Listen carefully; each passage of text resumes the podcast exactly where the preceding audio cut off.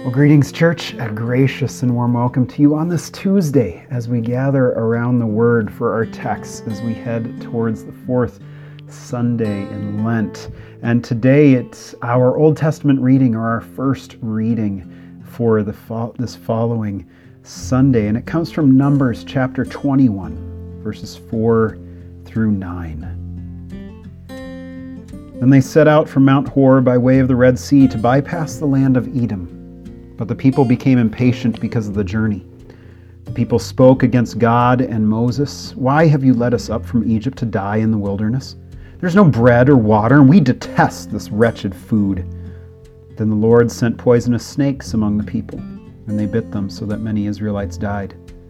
The people then came to Moses and said, We have sinned by speaking against the Lord and against you. Intercede with the Lord so that he will take the snakes away from us. And Moses interceded for the people. Then the Lord said to Moses, Make a snake image and mount it on a pole. When anyone who is bitten looks at it, he will recover. So Moses made a bronze snake and mounted it on a pole. Whenever someone was bitten and he looked at the bronze snake, he recovered.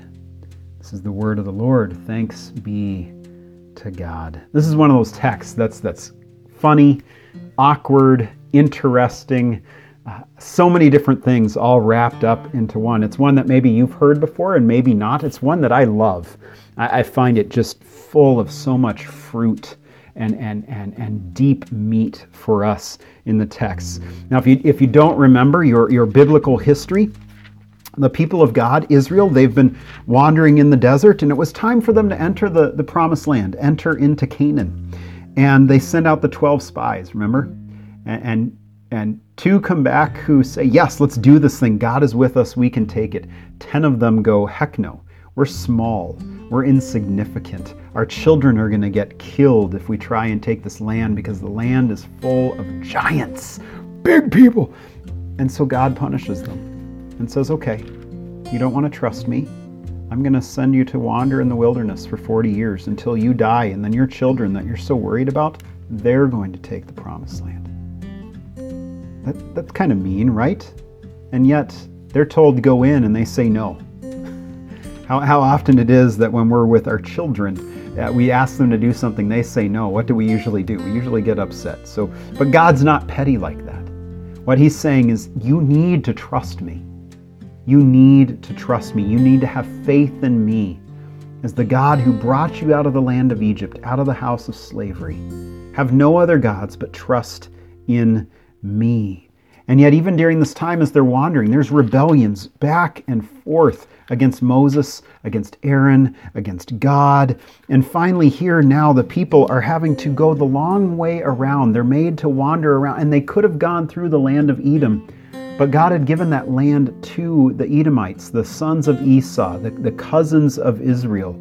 And, and Edom says no. And in some ways, God is speaking through Edom, saying, No, this isn't your land. You're not allowed to go through here.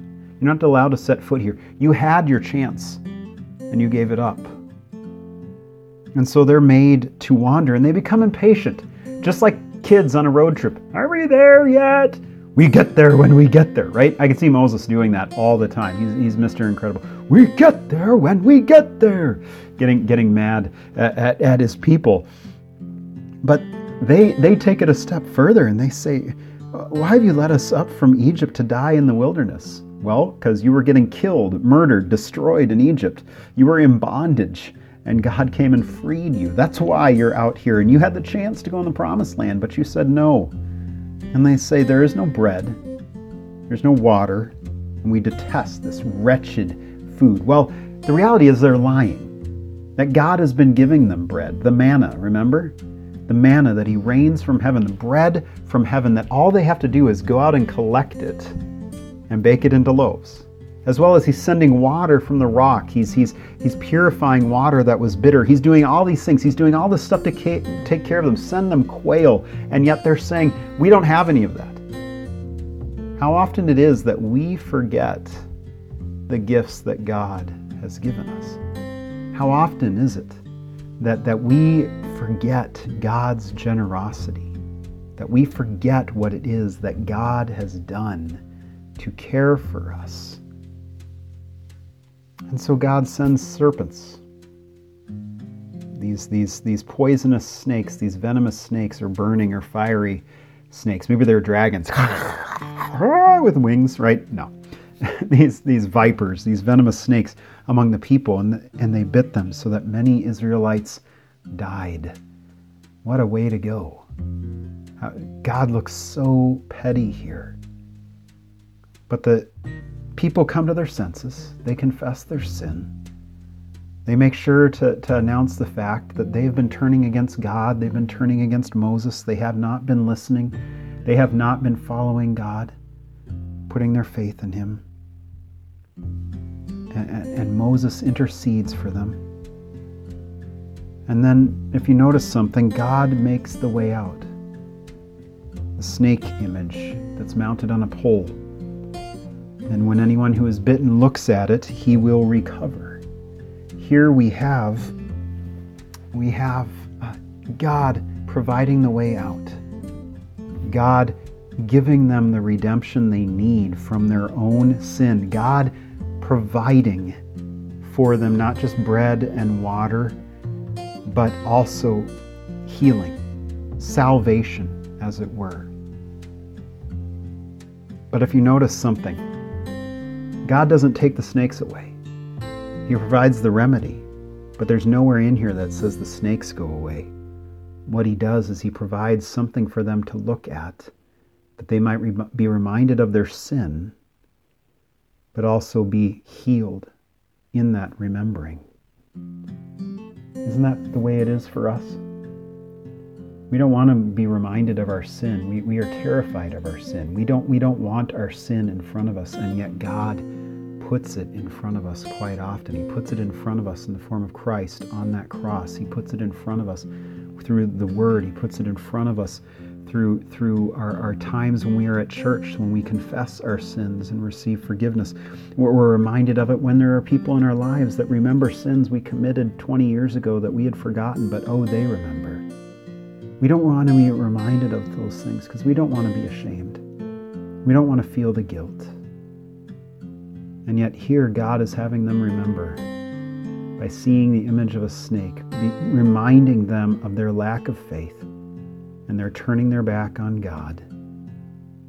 And yet, in that remembering, God sends them salvation and saves them.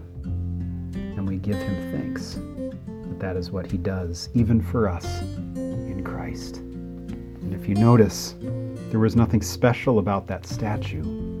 That statue that was made and put on the pole was not some magic thing. What saved them was turning and looking and trusting that what God said was true. If all you do is you look at this pole, you will be saved. That's bringing back this, this understanding of faith, trusting that what God has done in Jesus has taken care of our sin and that has opened up our future to us so that we are free from shame and guilt and receive from God that which we need. Let us pray.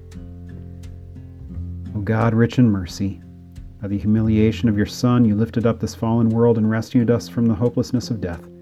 Lead us into your light, that all our deeds may reflect your love, through Jesus Christ, our Savior and Lord, who lives and reigns with you in the Holy Spirit, one God, now and forever. Amen. Go in peace, serve the Lord. We'll see you tomorrow.